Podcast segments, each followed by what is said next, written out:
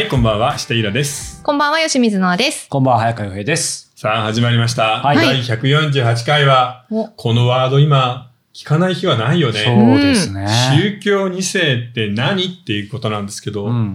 えっ、と、ちなみに宗教2世はですね、親が、まあ、熱心な、これは信仰宗教に限定していいのかな？信仰宗教の、うんまあ、信者で、子供が無理やり付き合わせられているっていう状態のことなんだよね。あで、ちなみに今回は、文春から出ている菊池真理子さんっていう、えーエッセイ漫画家のですね、えー神様のいる家で育ちました。うん。で、副題が宗教2世の私たちということで、ここにあの書いてあるんですけど、7つ、これね、それぞれ癖があるんですよ。う。んん1個目は、あ薬が禁止されていて、輸血をすると地獄に落ちるという某アメリカの宗教です。うんあ。ありますね。はい。そして2つ目はですね、手かざし治療をするっていうのがね、ここはね、有名なの。うん。で、ここもそんなに医者は頼らずに手かざしで治そうっていう。手かざしだ。うん。で、あの、修行すると、ここの信仰の人たちは、みんな手かざしができるようになるみたいなことを言ってるんだけど、えーちなみに今、あの、特徴だけ挙げてますけど、まあ、有料部分では全部実例がこうやって入ってきますから、そこでここが空いてるんですよね。なるほどはい。うんで、えーこの三つ目はですね、うんえー人類は皆サタンの子供。うん。なので、うん信じている人たちの間にできた宗教2世だけが神の子であるっていう恐ろしい縛りがあるんです。そして、日本で有名なのは、とにかく、やたらめったら献金させて、そのお金を韓国に送るっていう、誰も知らないかな一番聞いた全ことある然わかんないよね、これ元がどこだか。っていう、あの、献金が大好きな信仰宗教です。うんうんで、四つ目がですね、ここね、プロテスタント系で洗礼をするんだけど、僕調べたけどね、これはっきりわかんないんですよ。うん実はプロテスタント系で再洗礼派っていうのがあるんだけど、子供の頃、えープロテスタントって赤ちゃんが生まれたばっかりの時におでこに水をつけてうん洗礼させたりするの。うん体をつけることもあるんだけど、うんそういうプロテスタント系の信仰宗教ってアメリカに山のようにあって日本にいっぱい来てるのね。だからこれはね、この漫画に書かれてる条件からだけでは、ちょっとどこだかわかんなかったけど、うんうん、福音派かもしんないし、再洗礼派かもしんない。はいうん、ちょっとどこだかわかんないけど、ちょっとやばい信仰宗教です。はいうんで、五つ目はですね、これはね、みんな本当にわかんないと思うよ。チャネリングと出版がメインです。し出版？はい。えーっと、教祖が死んだ人の霊を呼び出してチャネリングであ心の波長を合わせてですね、うんすぐに本を出すので有名です。あ なるほど。映画とかもね。映画とかも。はいへはいえ。映画とかも有名なんだけど、どこの宗教だろうね。はい。えーそして、えー6がですね、これはね、接心っていうのがなんかそのみんなで集まってやる、その宗教講話みたいなやつなんだけど、はいそこで、あの、霊能者にいろいろ言われるんだって。うん一番よく使われるのは、先祖が苦しんでいるとか、はあなたの先祖は誰々ですみたいなことをやってるわけね。うんこれも仏教系の信仰宗教です。はうんそして7番目がですね、えー宗教新聞をたくさん出している。で、選挙に大い。変強い信仰宗教ということで、これはさすがにわかるんじゃないかと。そうですね。うんちなみにこの7つのうちで、ここはここだなっていうのが、パッて分かったのどれとどれ？1、?1、3、3、5、5、7。7。まあ大人だったらこれね、テストで4点だったら平均点よりちょっといいぐらい。え、ノアさんは？私も4つかな。多分、これもなんかか分かりそうな気がする。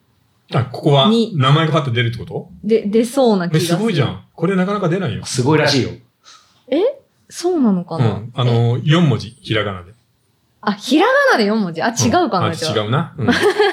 まあ、ちょっとあんまり実名は今出せないから、早く有料部分言ってくれないかな。や別に全然出してもいいんだよ。だってこれなんかもうすぐわかるじゃん。サタンで神の子検索、このキーワードで検索すれば全部出てきますね。そうそう、チャネリングでうん出版が収入のメイン。うん。あ、ここだなってわかるじゃん。うん。なんとか新聞、う。うんん。うん。なんと選か新聞ね挙ですごい頑張る人頑張る人たちいますよね。すぐわかるよね。うん。ただこの辺は結構マイナーだからね。うん。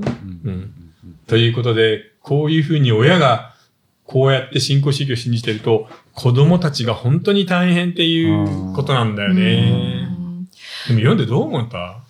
なんか辛くなってくるよね。読んでるとどんどん辛くなってくる。辛くなりますよね。うんだから、なんかまあ、まあ、二つなんかあって、やっぱりそもそもまあ宗教2世のテーマなんで、あのね、親とかが、まあケースバイケースでしょうけどね、多分た一人一人の親に聞いたら、いや、私は別に自由にしてるから、うん。いつでもやめていいのよっていうか、そもそもって言ってるけど、この漫画の中にもあるように、本当にそういうふうに親が思ってたとしても、環境がもうそうなっちゃってるから、そう。抜けにくいとか、あとやっぱ罪悪感感じたりとか、だからなんかその辺ヘビーだなっていうことかな。だってさ、子供って親の全てですよねがないとさ、生きていけないじゃない。うんうんで、しかも、やっぱり自分の親だから愛してるじゃない。うんその人の考えだったり、信じてることを裏切りたくないっていう思いがあるから、うんどんどん辛くなっていくんだよね。そうそうそうで、しかも悪いことにさ、こういう一世の信仰宗教の信者たちって子供を餌に使うんだよね。家庭訪問した時に子供がいればドア開けてくれるから。うんうん、これはもうどこの信教宗教でも必ずやるのよ。だからそう考えると、うわー子供を出しにして、そこまでやらなくてもいいのに。うんあと子供にやっぱりさ、自分たちはさ、今こうやってね、元統一教会で、まあ、世の中揉めてるけど、うん自分たちは宗教のね、信教の自由があるって言いながら、子供にそれを認めないってひどいよね。あそうなんですよね。だからね、裏返してからね、うん同じ話ですもんね。そう。自分たち、親がコントロールできる持ち物だと思って、無理やり宗教付けにしちゃうのはちょっとかわいそうだよなっていうのはあるよね。すごく不思議なんですけど、私たち宗教を信仰していない人から見ると、やっぱりそういう風に見えるじゃないですか。でも実際、その親御さんでうん。どっぷり、うんあの、使ってる方たちっていうのは、その、自分が子供を利用してるなんていうのは、まあ、みじんも持ってないわみじんもけ思ってない。ですよね。要は、ここになれるんだから。神の子になれるんだから、あなたたちよかったね。うちの両親は、うん合同結婚式で適当に決められて結婚したけど、あなたたちはそのおかげで神様の子供として生まれているんだよって言って、記者会見で成立しちゃうんだよ。成立しちゃう。成立してたよね。成立してた。お踊ったりしてうん。不気味だったけどね。うん。だからまあ親は良かるとは思っているけれど、ただやっぱり、この漫画でも読んで全般で思ったのはさう、ん新興宗教に熱烈にハマってる人って、なんか心が欠けてる人が多いよね。まあまあそうでしょうねなんか心に穴がある。その穴ぼこを埋めるために無理やり頑張ってしまっている感がすごい強いので。でも実際あれなんですかね。やっぱ何かうにん頼れるって、なんか心の拠り所ができるっていう感覚にやっぱなるんですかね。結局だからさ実態はないわけじゃないですか、うん宗教って。実態はないんだけど、うんそこで言えばさ、安倍さんを狙撃したね、うん山上さんのお母さんだってそうじゃない、うんうんあの、山上さんのお兄さんが脳腫瘍かなんかなんだよね。うん。それが治らないし、うん。その治療するお金もなくて自殺しちゃうっていうような、非常にしんどいうん。経験をしてるんで、うん。その穴を埋めるためにはもう実態なんかなくても、うん。何でもいいからぶち込んだんじゃない、うん。その時に入れた、すがったのが、あんなにひどいところだったっていうのがまあ地獄だよね。うん。金さえ払えば救われますよっていうわけだからさ。うん今、ノアさん言ったように、ただ、あれだよね。現、現実的にやっぱりよく言いますよね、こう今回のこの事件が起きる前からですけど、うん。やっぱり時代が厳しくなればなるほど、うん。やっぱ希望もあのなくなっていくわけだから、そうそういう時こそ結構、ね、宗教とか、うん。なんか信仰が勃興してきたりするから、だからまあやっぱり今回ね、あの、もうまさに避けて通れないテーマだと思うし、なんか後で本編で話聞きたいなと思ったんですけど、でも、あの、まあ僕の口癖なんですが、使わせてもらいますが、とはいえ、うん。とはいえ、その、ね、世界三大宗教あって、うん。まあこれだけ、もう長きにわたり何億人何十億人がやってるから、その宗教そのものがもちろん、まあそもそもね、あの、是非を問う回ではないですけど、ある中で、だからやっぱ今、ノアさん言って何かをよりどころにするっていうのは決して別に悪いわけじゃないから、それと今回のこの、まあ新興宗教とか2世って、まあただ三大宗教でも、まあ例えば三大宗教の中でもここにも現実で入ってるわけじゃないですか。だうんうんからなんかそこら辺の中で僕ね、それはね、もう通じないと思通じない。う。うん。それを言っちゃうと、信教の自由があるんだから、どんなことをやってもいいんですよってことに結局なっちゃうから、うんあの、単純に法に反するようなことをしたら、宗教でも何でもダメなんだよっていそううところに行かないとダメだと思う。うんだから献金とかもね、そうですよね三大宗教があって、それはちゃんとしているし、そうじゃない、そこのところの周辺でいろんなことやってる人たちも、これは宗教の活動だから何でもいいんだよっていうのはもう通じないと思うよ。うんその言い方をしちゃうと、こんなに苦しんでる人がたくさんいるのに救われないもん。だって子供たちだってひどいじゃん。うんうんうんで、しかもこの本に出てくる7つの家族のうち、離婚家族は半数以上だし、2人お父さんかお母さんが自殺してるよねう。んうーん。そうそれはちょっとやっぱり、そうそうそううん。信教の自由があるからっていうのだけで、フリーパスにはもうできないよ。こういうやり方してたら。うんだから思ったんですよ。それこそそのうん何,、何が言いたかったかというと、うんそのか海外とかでは、それこそもっとし、ね、さっきのあのそうだね話、かかえーと、プロテスタントだけでもあるわけだから、うんまあ、海外とか特にアメリカとかってその辺法的なね、こととかそういうことってどう、どうなってんのかなって、ちょっと海外の事情気になりましたね。ちゃんとあの、その政府とかね、国会とかでカルト認定してるんで。集団自殺とかもすごいありますもんね。そうそう、ガヤのね。うん。うんでも、はっきり言うけれど、ここのさ、みんなが知ってるこの7だって、アメリカではカルト指定されてるんだよね。ああ、そうですよね。うん。あ、ちなみに、あのみんな、信仰宗教って何って定義はって聞かれたけど、うん普通、宗教学の方で信仰宗教っていう場合は、教祖がまだ生きている宗教のことを信仰宗教ってな。るほど。ああ、なるほど。でも、もういくつかはすでに亡くなってるんで、うんまあ信仰宗教から、だんだんとその伝統宗教になっていく過程なのかもしれないけど、うんうんまあでもどちらにしても、ちょっとここで考えないといけないよね。僕やっぱりちょっと、信教の自由だけで乗り切るのは今の時代もう厳しいよなっていうふうには思うかな。うん。そうですね。うんなんか、ちょっと無料部分であんまり話したくないことが結構あるから、早く有料部分になってほしい。そうだね。まあでもそのさっきの皆さんおっしゃるようにね、けけ献金とか寄付金に関してはもうとにとにかくど、どのおっしゃってる通り、なんか線引きとかじゃなくて、そこがとにかくちゃんと取り締まるべきですよね。そうだね。宗教がどこが大丈夫で大丈夫じゃないなんて結うん構最後ファジーなところあるから。そう。でさ、パターンとしてはさ、確かに。あの、プロテスタント、まあ、キリスト教系の信仰宗教では、ここを信じてないと地獄に落ちる。だから、ここの宗教以外の人はみんな地獄に落ちるんだ。うんお前たちだけ助かるっていうふうに脅すんだよね。ううんん。まあ、それはこの、ここ1、3、4はそうなわけよ。はいで、仏教系のでは必ず、先祖が苦しんでいる。お前は生まれる前に人を殺しているみたいな感じで、先祖で脅すの。先祖で脅すか地獄に落ちるで脅すっていうさ、こういうやり方がなんかさ、この本読むと、そこが一番のなんか怖さじゃない？薬を使うと汚れる。うん、そうですね。輸血をすると天国に行けないとかさ。なんか、何かを信じるって別に悪いことじゃないと思うんですけど、うん。その、私自身がその盲目的に何かにどっぷりハマって、もう何も周りが見えなくなるみたいなことがあんまりない人間なんで、うん。あんまりちょっとその感覚わかんないんですけど、なんか結局今のイラさんの話もそうですけど、あの、罪悪感を煽って、うん。その何かを一つのことに集中させようっていう魂胆じゃないですか。うんすべ、て、ここに今書かれてることって。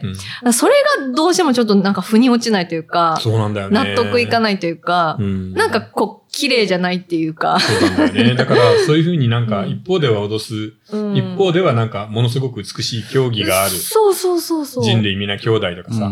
一日一勢みたいなことを言って、でも陰では脅し。そうで、。あともう一つは、仲良しになったら、家族絡み、親戚絡みでガチガチにこう、うん締めてくるからう、ん。人間関係で抜けられなくなっちゃうんだよね。なんかそこにすごく矛盾があるなって思っていて、だから受け入れられないというか、なんかどう考えていいのかがこれわからない。さでも、うん。まあそそういう意味ではなんなんだちょっと全体的な話なんだけど確かにその脅すっていうように捉えれるようにまさにそうなんだけどあれなんですかね？その教祖というか開祖というかね、うん。うん。最初はまあもちろん問題があったにしても、うん。まあある意味純粋性というか、うん何らかのねベクトルは違うしもあったからここまで広がったはずかなとは思うんですけどそれがやっぱ組織がどんどんでかくなっていったりすることによってなんか歪んできてそういう風になってったみたいな。うん。まあどう最初からねちょっともうそういうものが分かっててやってる会社もいるのかもしれないけど。ねサイキックじゃないけどさ、うん。超能力じゃないけど、神がかり的に何かさ、トランス状態になって、うん。いろんな妄言だったり予言をしたりする人っていうのは、いつの時代でも必ずいるの。うんで、それは時代が不安になると、まあ、増えるわけよ。増えてきますよね、シャーマンみたいな人が。で、それは別に純粋性が何とかっていうのとは全く違う。ある心理的な状態で誰でもそうなることがある。酔っ払って、なんかわけのわかんないことを言ってる電車の中のおじさんいるじゃん。あれの宗教版なわけだから、別に、めそある意味珍しいことでもそう、だから、ないし、その、純粋だとか神様になったかみたいなのとはまた違うんだよね。うんそれをみんなが周りで寄ってたかって一つの宗教に作り上げていくので。まあ時代だとそういう人立てな立てなくなっちゃいますよね。そうそうそう。だから、江戸時代の末期とか、えー明治からの終わりから、その日本がずっと戦争やってた時期とかは、うん新興宗教ってバカバカ出るわけよ。うん確かに。それは別に普通のことなんで、うんこの心が純粋で何かに目覚めて悟りを開いたみたいなところをストーリーとして信じたら、うん洋平君の言うようになるけど、うんそこは人間でそんな風にたまたまなるし、うんそういうタイプの人がいるんだよっていうだけ。なるほどね。うんただそれだけってことですね。ただそれだけうん。だからみんな、普通のことしか言わないじゃん。先祖を大事にしようとか、家族仲良くとか、まあそうですね戦争反対とかそうで。すみんなそんなことしか言ってないよ、全然。うんうん、確かに。うん。確かに。うん大体みんな世界平和をそういうなんかそうあの、歌ってちょっと行かれた盲言を吐いて、それがなんとなく立派なように、後から編集し直していっぱい出してるだけなんだよねだから、今さ、結構時代が良くないじゃん。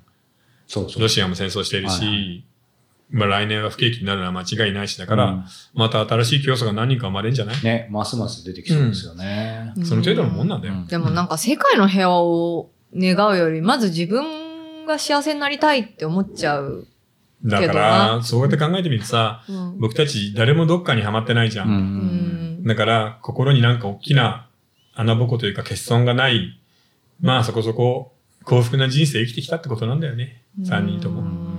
もう何かを埋めないとたまらないぐらい苦しいってなったら、うん、いいもんね。パチンコでもアルコーいや、ルでも、ます。だかうん、大麻でもうん宗教でもいいわけじゃん。うん依存症っていいんだから、それで。うんだから、それがたまたま宗教だった人たちっていうふうに僕は思ってるんだけどうんね。なるほど。あの、基本的に神様を信じてないので。うんうんうんでも、人に聞かれたらどうすんの？でも外国に行ってさ、そうそう。聞かれない？だか聞かれまら、すよてかもうプロフィール欄とかありますもんねう。んだから。ブディストって言ってないでしょ？言ってないです。無宗教ですよね。無宗教、無神論でいいんだまあよね。結婚式の時はこうでこうでみたいな、うんこんな感じでっていうのを英語で、まあ日本人を茶化して自分で言ってますけどうね。ん時と場合によってこう神神道に変わってるみたいな。うんそうだよね。そうえ、ノアさん確かには？私も虫論者かな。うん、でも、まあでも普通の日本人的感覚なんかその何でも魂が宿ってるじゃないけど、うんなんかそういう感覚はある気が、うん気はしますうん、でもそれ宗教じゃい。ないもんね。まあ、うんでも、あれなんか神道的なうん考えに近い、まあ当てはめるなら。それぐらいのが一番楽しくない？そうそうそう。うんいろいろクリスマスクリスマスはちゃんと。と楽しんでそう、なんですよ。初詣はちゃんと行って、何でも伊勢行事神宮とか行くと、うわ、すげえ綺麗だな、この森とか思ってさ。確かに。で、仏教の方も当然行くと。それが本当の信仰の自由かもしれないですそう、ね。浅草寺ってたこ焼き食うっていうさ、うんそれぐらいがなんか本当ライトでいいよね。他のとこ行っちゃいけないとかないですもんね。で、ハロウィンはね、うんまあ、ケルト系だから、確かに確かに。うん、別にキリスト教でも何でもないんで、うんなんかゾンビになって楽しむぐらいのさ、確かに。その付き合い方がなんか日本人は一番いいよなって思うよね。やっぱその今、早川さんが言ってたみたいな、うんなんかその、エリアを強制するっていうか、うんそこ、キキリストだったら教会が行っちゃダメですよとか、うんそれはやっちゃダメですよみたいなことがある、なんかその、縛りがあるっていうことがもう人間の癒しさを感じちゃうんですよね、なんなあ、か。なるほどね。そういうふうに限定することでそうそうそうそう言うことを聞かせるっていうね。そうそう、縛りをつけるっていう、その人間の浅はかさみたいなのをすごい感じちゃうっていう。そうね、一番人間臭いかもね。人間宗臭い教、宗教って。なんか、そう、心狭い。うんっていうよりなんかさ、宗教って人間を信じてないよね。ほっとけば悪いことをするからう、ん。神様が正してやる。そうそうそう。神様の正しい教えを守れというパターンが多くない？さあ、じゃあここでお便りとご質問お願いします。では感想をまずいきたいと思います。えっ、と、発達障害グレーゾーンの回、興味深く見させていただきました。えー私は発達障害の当事者で、うん障害の等級は3級です。へえー過去には障害者雇用で働いていたことがありましたが、いろいろと闇を感じることがあり、うんえー今は障害を隠して一般雇用で働いています。おー、頑張ってる、偉い。うん。私は ASD、えっと、自閉症スペクトラムの傾向が強く、うん今は特性を活かして事務や経理の仕事でバリバリ仕事をしています。うんまだまだ生きづらさは拭いきれていませんが、これからもなんとか折り合いをつけて生きていこうと思います。うんこれからもラジオを楽しみにしています。ということで。いいね。ありでもがとうございま、すうん前向きなどうせだったらさ、何？障害者3級でうん。就職した時の闇の話を聞きたいよね。あー聞いてみたいですね。確かになんか、職場で働いていて、ちょっとこれは耐え難いなってことがあったと思うんだ。うんうんうんうんだからその部分ちょっと匿名でいいので、ぜひ推進を聞きたいですね。そうですね。ただ今ちゃんとさ、その ASD、まあ、自閉症スペクトラムでも、経理とかで頑張ってるってすごくない？ね、素敵ですよねうん。。しかもそういう人って数字めっちゃ細かいから、確かに逆に活かせるバチ。ッとはまんないと、うんもう我慢ができないので、うん超優秀な経理マンになる。向いてるでしょうねうんすごい。うんありがとうございます。はい。じゃあ、えっ、と、質問いきたいと思います。えー20代の男性からです。いつも楽しく拝聴しております。退職理由に関するご相談です。現在、8年間勤めている会社があるのですが、仕事がめんどくさくなり、1年くらい気ままにゆっくり休みたいと思っています。うん。えー会議が多かったり、いちいちいろんな人に進直報告や、うん。えー相談をしないと物事が進まないことにも面倒さを感じており、あと、デイトレードでうん。そこそこの収益があり、働いていると逆にチャンスが減っはて、い。収入が下がることにもフラストレーションを感じております。うん。ただ、生地直属の上司も含めて、いい人が多いため、うん。退職を切り出しづらい状況です。めんどくさいから辞めますとはさすがに言えないので、田舎に帰るから、いや、スキルアップのためなども嘘の理由として考えましたが、引っ越す予定もなく、普段定時でそそくさと帰り、会議でも大して発言をせず、存在を消し、仕事も7割くらいの出来で、普段いろんな方からお叱りを受けているキャラなので、スキルアップが理由というのも無理がある感じがします。うまく嘘をつける自信がありません。そうこうしているうちに短期ではありますが、プロジェクトの責任者に半ば強制的に任命され、それも断れきれずに受けてしまいました。こんな風に面倒事を押し付けられても断れない性格の自分もつくづく嫌になります。えー退職しようと引き止めに会い、残っているメンバーも多いのですが、できればやむを得ない事情で、をでっち上げてスパッと辞めたいです。お三方は社会人生活を経て、ご退職も経験されていると思いますので、引き止められにくく、納得してもらいやすい退職理由など思いつくようでしたら教えていただきたいです。特に、早川さんと吉水さんは経営者という観点から、自分の会社のスタッフがどのような退職理由を述べたら納得しやすいかという観点でもアドバイスをいただけると幸いですということです。これね、うん全然理由を言わないといけないと思ってるところが勘違い確かに、だね。確かに。会社を辞めるときに日本では万能のワードがあります。あります。ね。一身上の都合。それでいいの？本当そう。一身上の都合により辞めさせていただきます。でもなんでなの？なんでなの？って聞かれたら、いや、ちょっと、あの、休んでこれからの人生を考えたいのですって言えばそれでいいんだよ。嘘つく。のは良くないよねそう。ですね。留学とか行ってさ、街であったら嫌じゃ。うんん。うん。で、会社が、こんな、こんな会社、報告や会議が多すぎて嫌なんですって言ってもね、波風立つし、本当に一身上の都合の理由で、あとはちょっと、この仕事は自分に向いてないかもしれないと思って、今後の人生を考え直したいので1年ぐらい休業してっていうふうに言えばもうそれで十分だから、うん。周りにこうやって気を使ってる段階で、そうですね。うん、あの、会社のことそんなに分かってないんじゃないかと思うんだけど。これ、は初めて辞めようとされてんのかな？あ、そうだねそうみたいですね。多分8年だから初めて。新卒で8年やったんじゃない？うん気持ちはわかるけど、今、20イラ代だから。さんおっしゃったこと、その通りだと思うし、まあ変な話、か会社ってね、や辞められるの慣れてるかそら、全然そのさっきの経営者的な立場からしても、なんか、僕も今までいろんな片腕みたいな人をや辞めたいとかいっぱいあるけど、まあ正直そそれな慣れるというかね、うん。あれだからもう、あの基本的に辞めたいって言われたらもうしょうがないと思ってるかそうら。うん。だって辞めたいっていうのはさ、本当に辞めたいんだから。会社はそれを止める力はないの。うんそれと、辞めた社員のことを会社はすぐに忘れるから、あなたがどんな人であるかみたいなことは、会社の人は完璧にすぐ忘れます。そう。なので、自分がどう取られるかみたいなことをずっと気にして書いてるけど、気にする必要は全くない。うんだから一身上の都合で辞めます。ついては、期日の相談ですが、何月までに。で、あとは、そこで2ヶ月、3ヶ月遅れるかもしれないけど、基本的には、スパッと辞められます。うんそしてそんなあなたに朗報です。うんはい。僕もあの何社、何社か辞めてますけど、辞める時に限ってこの方のプロジェクトじゃないけど、いや、早川君に将来期待してんのよみたいにね、そういうタイミング言われたりするんですよね。だからもう気にしててもダメだから、そうそれで辞めた後言う人は言うから、俺その後すごいぶっちぎられましたけど、うん。まあでもね、って感じですよね。うん会社は辞めたかったら即辞める。あと、なんかインスタでこの間うん。退職したい人のためのなんかハウトゥーみたいなのがあって、う んそんなのが。もうイラさんが言う通り、まあ、一身上の都合でいいと理由は言わなくて。うん。で、えっと、もし、その、例えば、に職場の人間関係がとか、ちょっとこの仕事合ってないかなとかと思っててって、で、マイナスのことを言っちゃうと、その、じゃあ君のために、ねああの、役場を、あの、配なんだ、課を変えようと、そう、所属を変えようとか、じゃあこういう風にしようとかっていう風に提案されちゃってやめづらくなっちゃうから、もう一身上の都合でいいっていう本当そう風に書いてありました。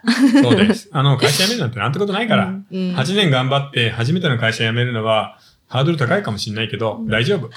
この先も2、3回あるから。そう。こ人は本当そう。本当そう。で、それでちゃんと生きていけるからね。はいだから、あの、一身上の仕事でや、あ都合で辞めて、デイトレード頑張ってください。ね。